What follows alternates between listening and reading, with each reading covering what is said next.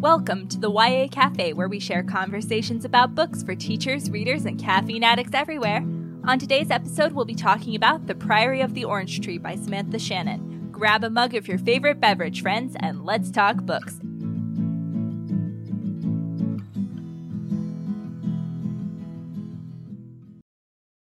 You tried the Radio Public app? It's a great app where you can find all of your favorite podcasts like this one. You'll experience the same great content for free and will receive a small kickback every time you listen there. This is a great way to support any podcast you enjoy. Come find us over on Radio Public.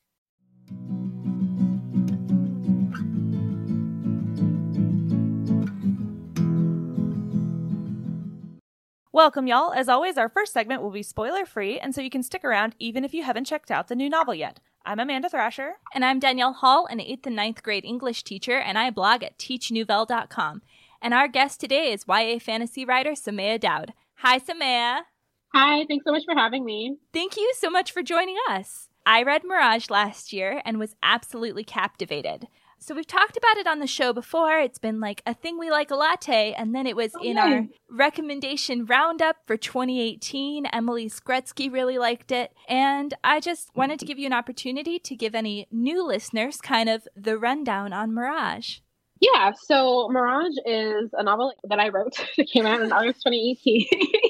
and it is about a young girl named Amani who lives on a backwater moon that's orbiting a larger planet. And both the moon and the planet have been conquered in the last 20 years by a colonizing race called the Vath. And on her majority night, which is like her coming of age ceremony, she is kidnapped by Imperial droids and taken to the Imperial Palace on the main planet. And she finds out that she has to be the body double for the Imperial princess, who she looks exactly like because the princess is half Kushaila, which is what Amani is, and half Vathek.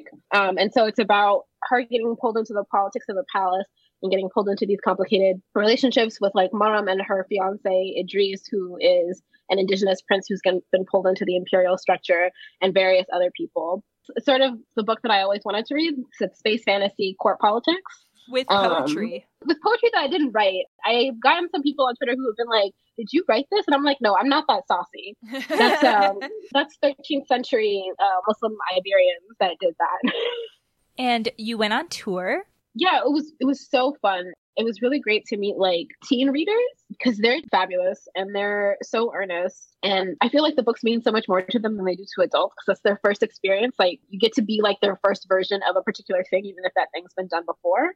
Yeah. And that's always really nice. And we met you at PDX Book Fest in Portland. Yes. And there was supposed to be like three people on this panel, and Yeah. two of them got Yeah. the flu. So it was just us hanging out with you and April Henry.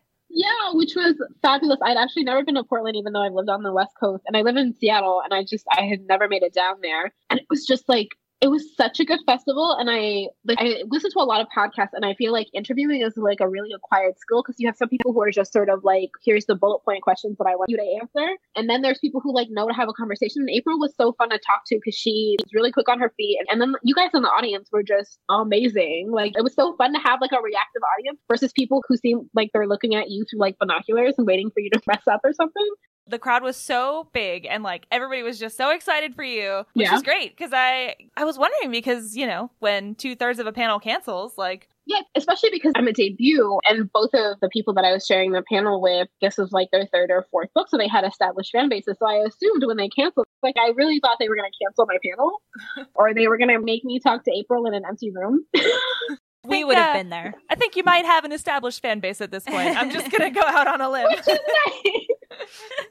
So, at that conversation with you and April Henry, you mentioned Priory, and it is not being marketed as YA. And when I wrote Hmm. to the publicist, well, I didn't write to the publicist, and when Leela wrote to the publicist and was like, Can we read this book? The publicist was like, You know, this isn't YA, right? So i think they're wrong but we Well, can get into that in the conversation Well, we can get into it now. Like, I thought it was really interesting. Like, I read thick books in high school. I read inappropriate books. Like, I read Game of Mhm. Thrones way too young. I read it when I was Yeah. 14. I think that's Yeah. probably the reason is just because it's such a brick, like it's 800 pages. But I think that story wise, like it fits so nicely into YA fantasy and YA tropes and like in a great way, not in a Yes. bad way.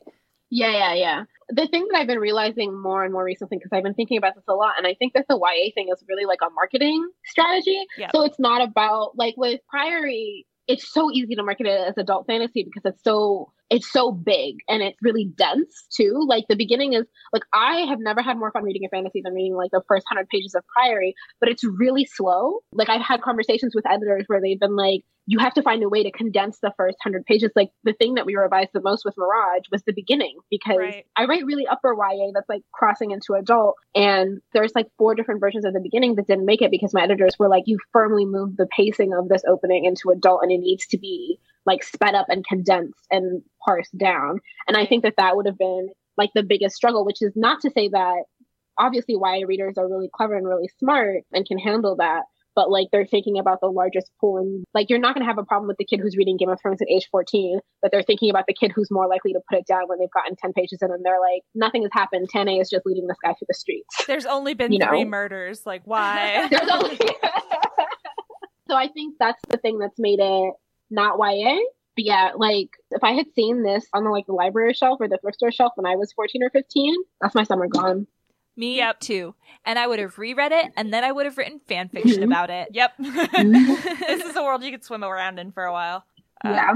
So let's go into the book, and I'm going to tell everybody what it's about since we just launched right in there. So, The Priory of the Orange Tree is an epic fantasy set in a world with sharp divisions. For those in the West, dragons are their most hated enemy, and the only thing keeping them safe is a queen's dynasty that has lasted 1,000 years. In the East, sea dragons are gods, guarding and guiding the kingdom. When the enemy of humanity begins to stir, every nation must make a choice on how to fight it and what to believe. Told in third person, Priory follows the queen's attendant, a prospective dragon rider, a loyal diplomat, and a disgraced alchemist to tell the story of a world at a crossroad. So, Danielle, we talked a little bit about this book being YA versus adult or where it fits, but how did you like the book altogether? I loved it. There are so many amazing female characters in this book, or, you know, just like characters as we call them around here.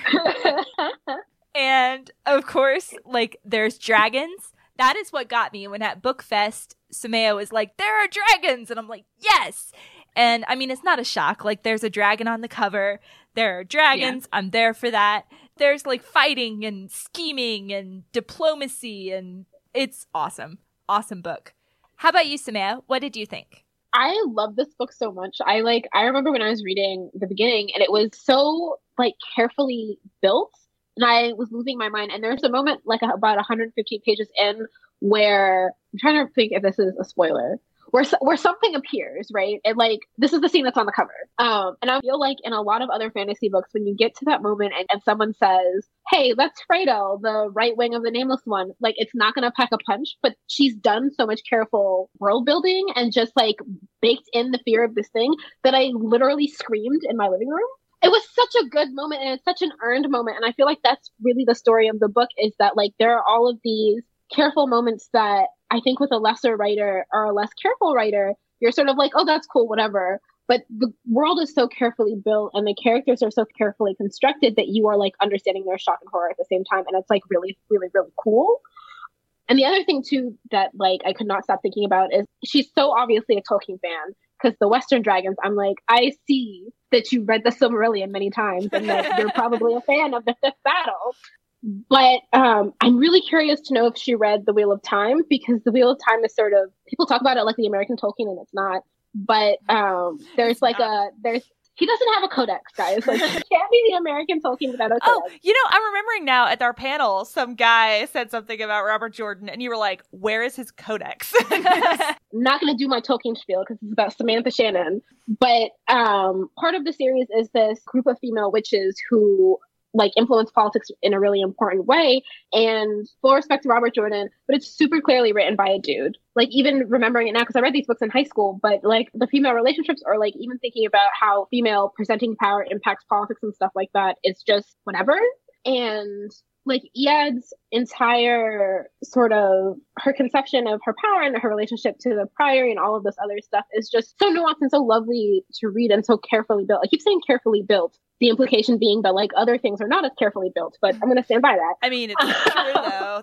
I mean, this is like the world is so perfect. You're right. I feel like she definitely I'm making a lot of assumptions about Samantha Shannon, but I feel like she definitely has like the codex somewhere. Like she has like a list of all of the mythologies that are at work and all of like the false historiographies, the real like what really happened. And it shows, and it shows without bogging down the plot. Like I got to like page 200 and was like, oh, I have all of this knowledge about all of these different Yeah. like belief systems and stuff. But at no point was I like flipping through five pages of her being like, this is how people think about dragons in the East. Right. You know? It was very well done by having the split perspectives. So Amanda didn't name them in the summary, so let's name them now. We have Ead, who is the queen's attendant, and she's a perspective character in the West. We have Tane, who is the perspective prospective, right? The future dragon rider. She's almost a dragon rider, and within the first, you know, 20 pages, she gets her mantle.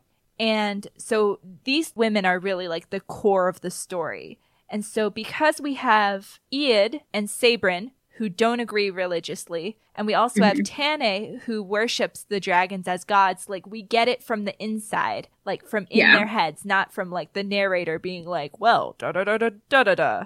That's my narrator voice. It's a good narrator.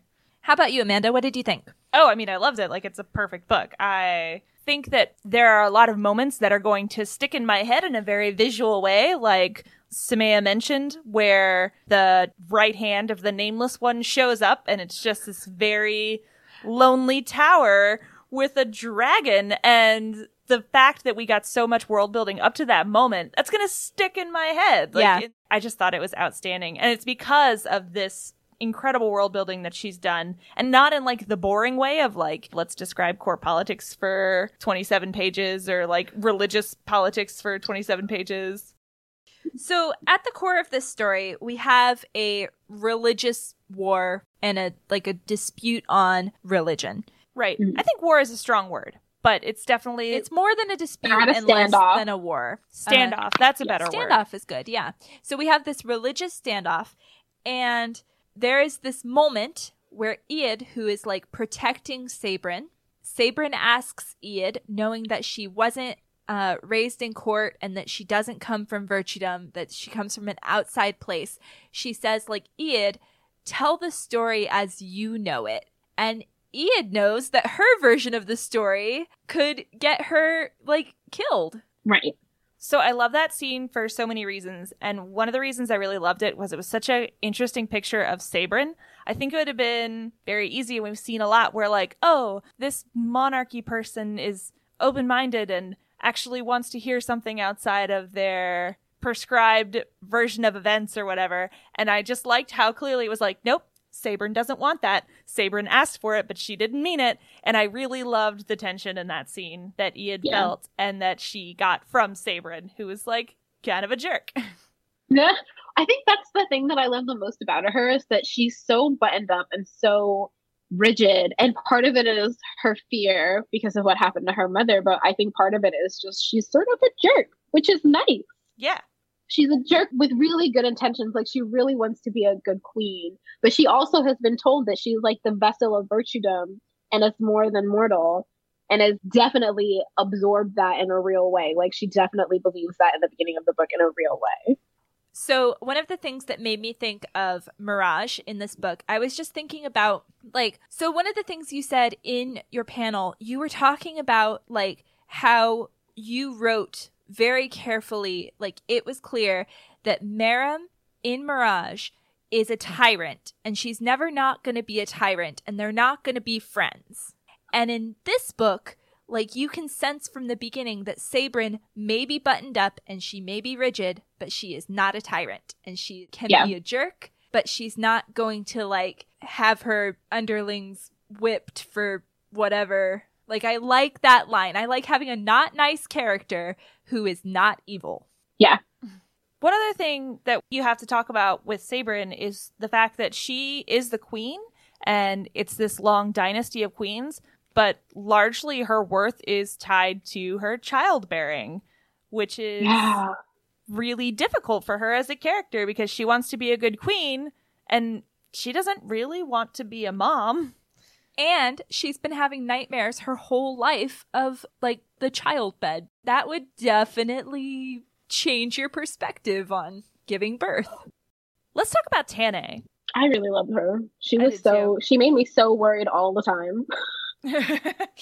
Because she's also the youngest one and I think the most naive, even though she's had the most difficult upbringing. She's in a lot of ways really um like the trials that she does for the for the dragon riding, she very much believes that her skill is less than others, despite the fact that she's definitely like one of the most skilled of the like potential dragon riders. She has imposter syndrome. Yes, to an extreme degree. And I just like reading her chapters sometimes hurt because I'd just be like, you're wrong and you can't see it. And I know why you can't see it. Yeah, I definitely want to talk more about her and her imposter syndrome and her guilt, like in the spoiler section. And with that, friends, we'll take our first break. When we come back, we'll share about things we like a latte. Then we'll return to our discussion of the Priory of the Orange Tree and dig a little deeper.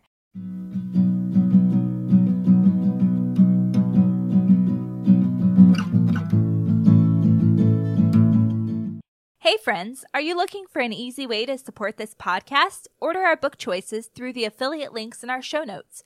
You'll be supporting our authors and making sure we get a small kickback to keep our show going. Next week, we'll discuss Liar by Justine Larbalestier. You know how much we love liars as narrators on this podcast. If you'd like to help us keep bringing you great content, order through the link in our show notes. Happy reading!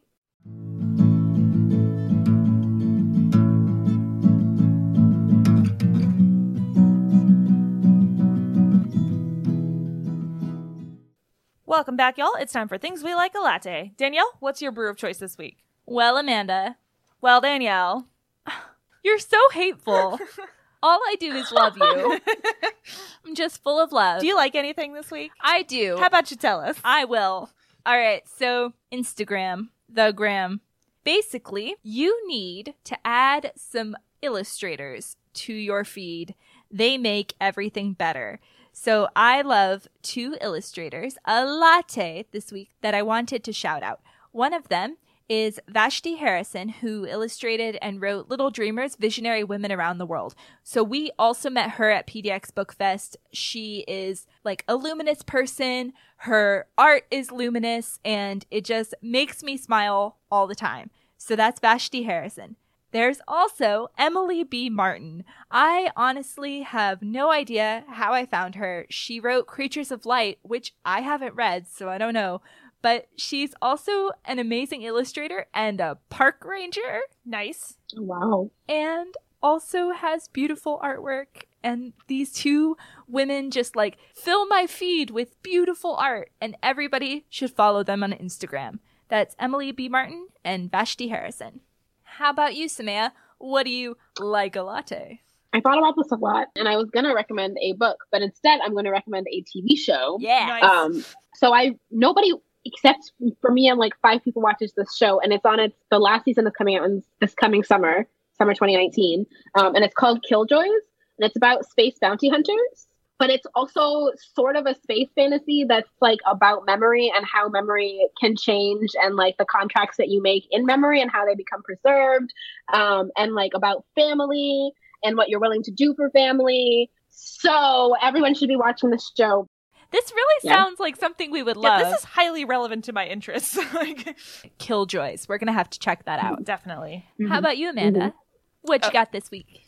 So, slightly relevant to Tane's story, um, there's a great article in the New York Times that, well, I guess when this episode airs, it will have come out a few weeks ago, but it's called Why Are Young People Pretending to Love Work? And it's about how this like whole crazy workaholic hustle culture is just like really bizarre and a tool of capitalist oppression to make people think that like work is something they're supposed to love and accept a lot of negative things from their jobs and their employers because you know hashtag hustle Mm. and I just really enjoyed reading it. I think that it's a good um, companion to that millennial burnout piece that came out a few weeks back. And I think that it's really nice and it's really good to re-examine like how we think about work and how we think about value and productivity. And I just like anything that pokes the bear that is capitalism. That sounds really interesting. I really like the burnout article, so I will definitely have to read this one. Cool. So that is Why Are Young People Pretending to Love Work by Erin Griffith. We're going to take a quick break, and when we come back, we'll return to our discussion on The Priory of the Orange Tree. The rest of the show will contain spoilers, so if you're leaving us here, keep in touch on Instagram and Twitter at YA Cafe Podcast. We'll be back.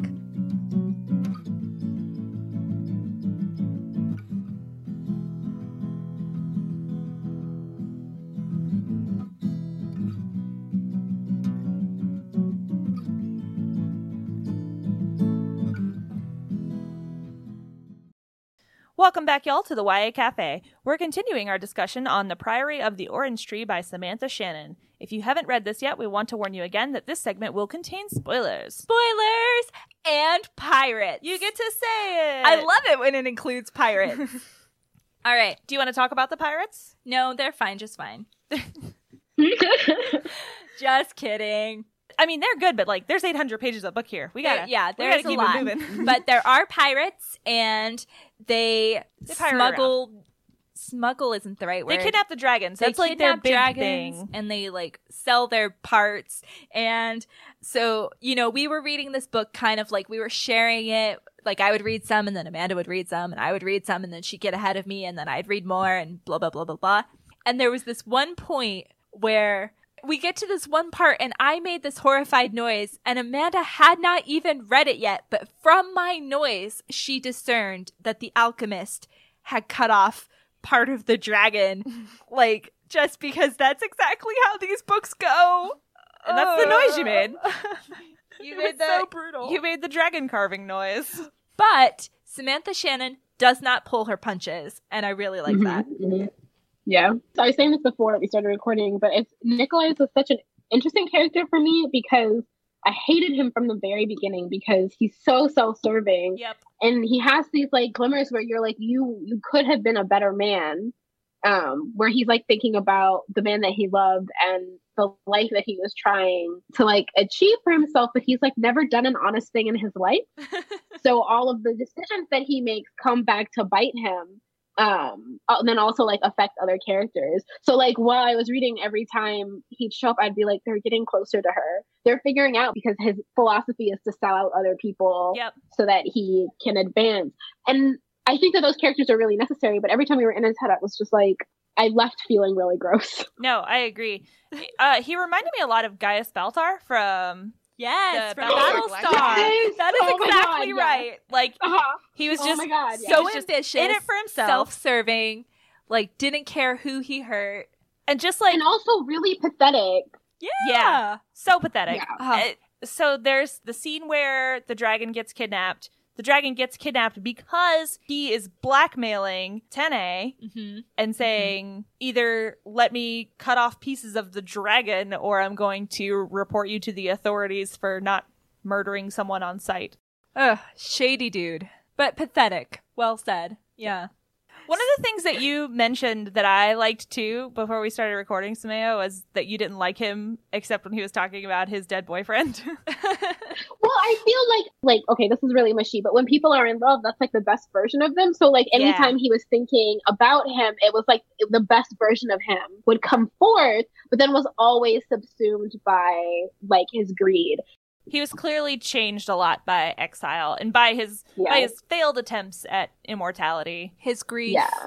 Yeah. And it was that Jannart like died of the plague. He got the plague and then he killed himself and like that I think just compounded the grief. Like all of Yeah. the things that Niclays wanted to do with his alchemy and with his medicine and he couldn't like save the dude he loved. I mean that's really Yeah. So the other perspective character who we haven't talked about yet is Loth. And Oh yeah. for most of the book, I did not understand why Loth was there because he was just like Lothin around.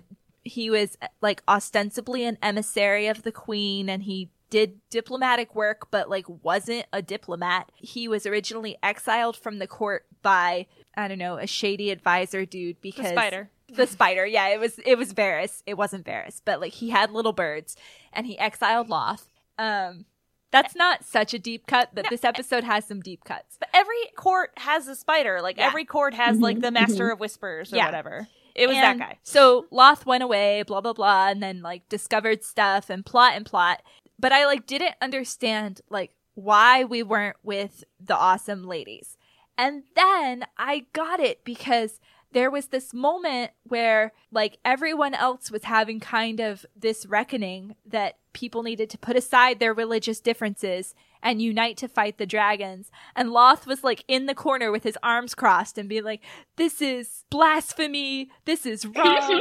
and he But I thought that he was the one who was encouraging Sabran not to call people heretics anymore because he's like, man, I got called a heretic for a long time and it felt real bad. It hurt my feelings. Like, so I, I read it differently, I think, because I thought that, like, yes, he did have a long arc to get there, but I think that he did finally get there. Like, I guess we can just coexist or whatever. Like, no, like I agree with you. I agree that like he got there, but like it only occurred to me like the middle third of the story that because all of our women were super awesome, like they weren't all completely tolerant the whole time of each other or anything, but Mm-hmm. I think we needed like someone more intolerant in the story. Mhm. And it wasn't going to be one of the women.